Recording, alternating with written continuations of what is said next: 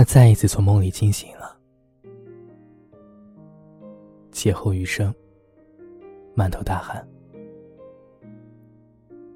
他看了眼床头柜上的闹钟，凌晨五点半。窗外的天空依旧黑得彻底。他拿起了手边喝了一半的矿泉水，一口气灌进了喉咙里。梦里的世界是铺天盖地的火红色，漫天的流星和无尽的火海。这个城市在熊熊燃烧着。地平线上的太阳慢慢落下，脚下的土壤渐渐分裂。他用力的把身边的人向旁边推开，然后自己开始向下，永无止境的坠落。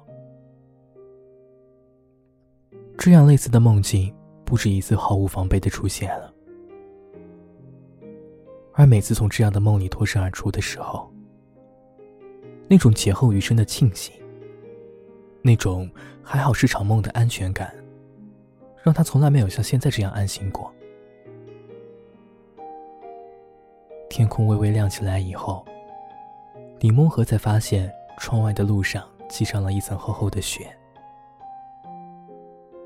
他把刚穿上的笔挺的衬衫脱了下来，从衣柜里翻出了忘川送给他的黑色毛衣。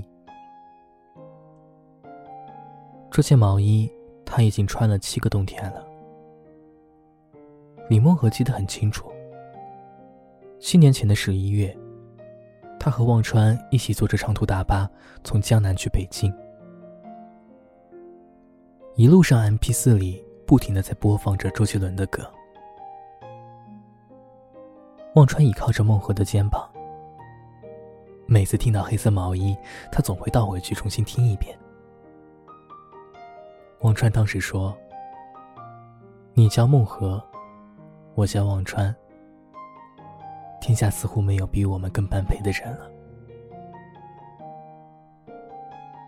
李梦和把毛衣套在了身上。他还清楚的记得，那年圣诞节，忘川小心翼翼的把这件毛衣包装好，递到他面前，说了声“圣诞快乐”。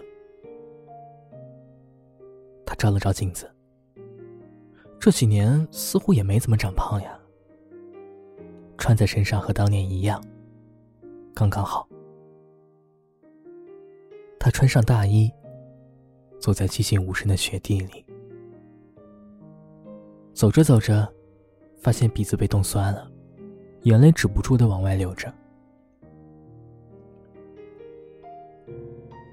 每年下雪天陪伴自己的。一直都是这件黑色的毛衣，不像忘川你。说好了没有比我们更般配的，到最后不还是离开了？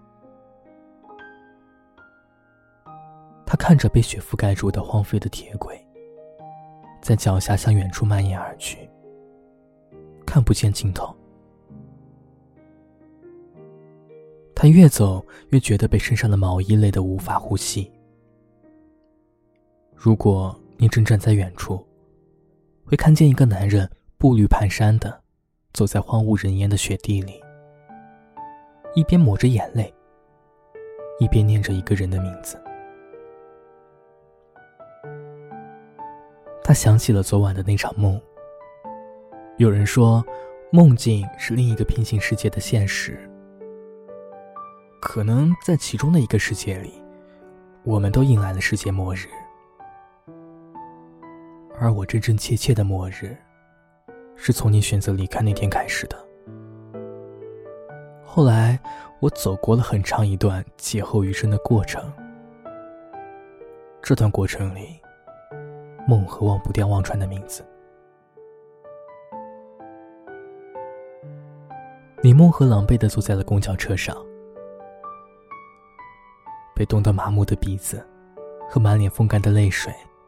让他差点窒息在车上。有时候，心理上的崩溃总是来得很急促，让人没有丝毫的防备。那些深藏在心底的想念，日积月累，终于在有一天变成了压垮自己的磐石。孟和看见窗外的雪又下开了，公车路过街角，一个披散着头发的女孩，红着鼻子和双脸，把写着“冬日特饮”的小黑板抬到了屋外。那是孟和与忘川久别重逢以后的第一次相见。如果你依旧站在远方，会看见一个男人像疯子一样，从缓慢行驶的公车上跳了下来，然后一步一个趔趄的在雪地里奔向路口的转角。那个男人想，这一次，不管怎么样，我都不会推开你了。他走到忘川身边，对他说：“冬天快乐。”感谢收听今天的《迪诺晚安日记》特别篇。你藏住了一个冬天，